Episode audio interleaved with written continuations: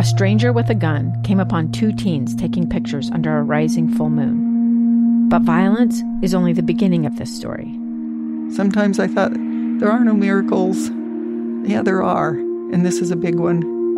I'm Amy Donaldson, and I've spent my career talking about how lives are undone by violence. The Letter is a podcast about how lives are remade. Follow The Letter at theletterpodcast.com or wherever you get your podcasts. Me, it's like the countdown to Christmas. Early voting happening at a record pace across the country. 34 million people so far? 34 million people so far. Here in Utah, uh, it looks like we have almost 137,000 votes that have been received.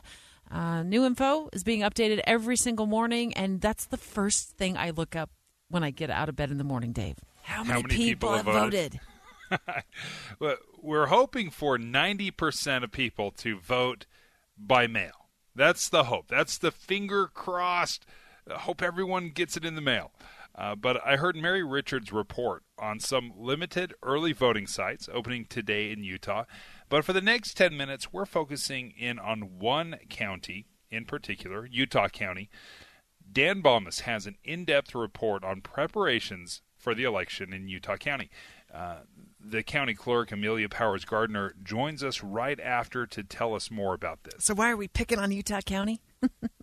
Go back to 2018 when the governor called it the epicenter of dysfunction.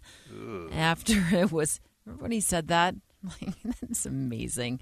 Epicenter of dysfunction. I mean, it just sort of painted the picture of what was going on there. Voters say it was worth the time to exercise their right to vote, even if the process took three and a half hours. We got here about quarter to six, and we just finished up.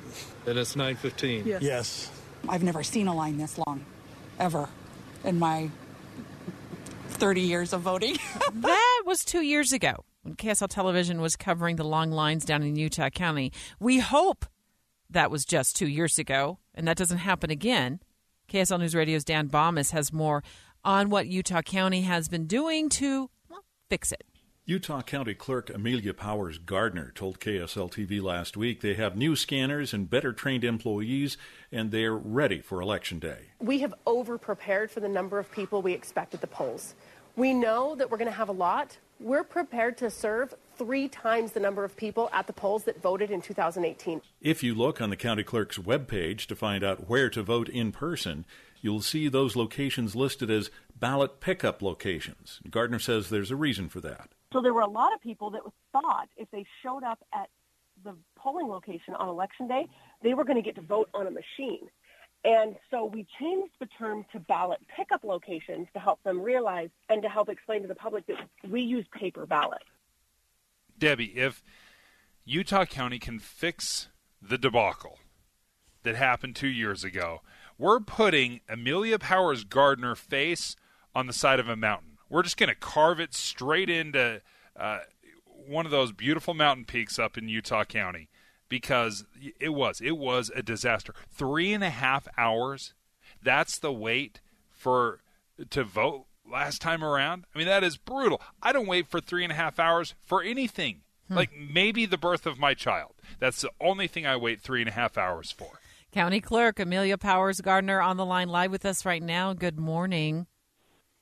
Good morning. How are you? Well, we're doing really well. I'm sure you're enduring a lot of sleepless nights as we build up to, uh, you know, the final vote count.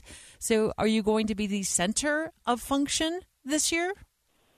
Yeah, absolutely. Our goal is to be the center of innovation rather than the epicenter of dysfunction. We've worked really hard over the last 21 months since I took office to try and make sure that we have our processes and systems to a level that can serve the 320,000 active registered voters of Utah County in a timely and secure manner.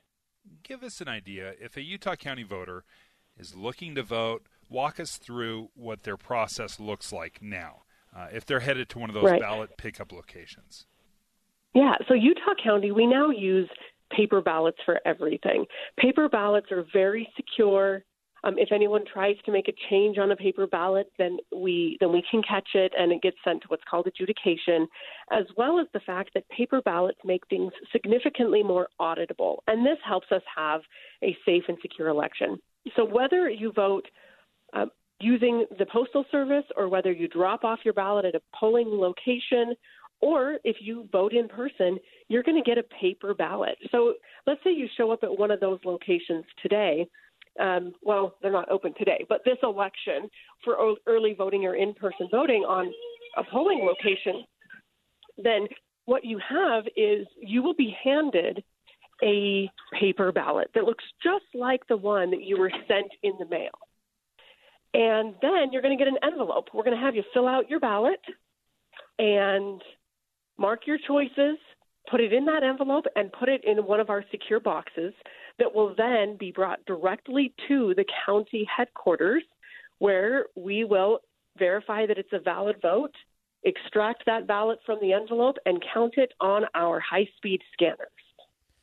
Amelia Powers Gardner is the uh, Utah County Clerk. And Amelia, I'm just getting a text on our Utah Community Credit Union KSL text line from a registered voter who says that it looks like 75% of vineyard residents in a specific zip code have not gotten their ballots yet and that they've called and tried to figure it out.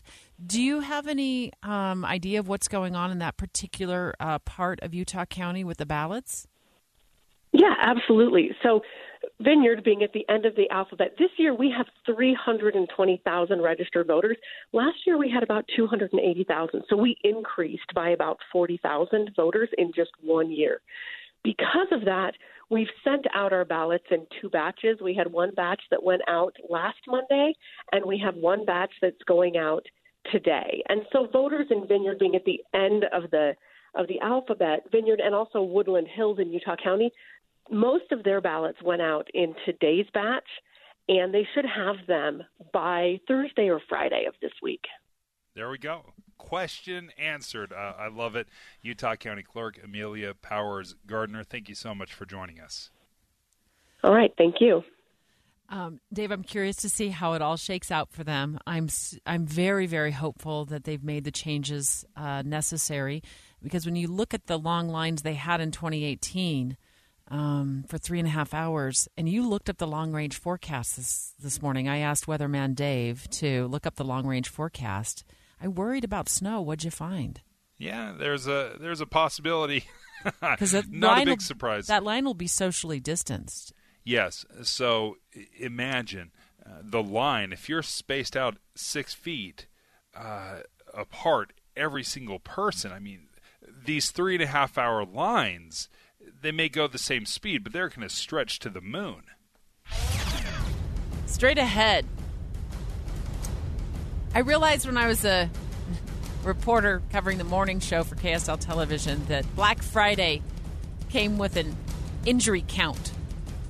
Seriously, Walmart is stepping in to stop the stampedes for the deals, especially in light of COVID 19.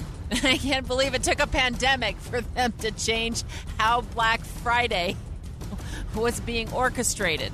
Herb Scribner with the Deseret News calling in live to tell us what he's found out. Two years ago, Americans watched in horror as a crisis unfolded at the Kabul airport. She was tear gassed and beaten. Images of thousands desperate to escape Taliban oppression filled our news feeds. More than 80,000 Afghans made it to America. But the story didn't end there. It was very cold. There was no power, no heat. Who would help our newest neighbors? I'm Andrea Smardon. In Stranger Becomes Neighbor, you'll hear the stories of some remarkable refugees who left their homes and their dreams behind only to start over from zero. Their only possession was three blankets. And you'll meet Americans who stepped up to help them. You want me to come when you deliver your baby. What can one person do in the face of an international disaster decades in the making? That's Stranger Becomes Neighbor Find us at kslpodcast.com, follow us on Apple Podcasts, or anywhere else you listen.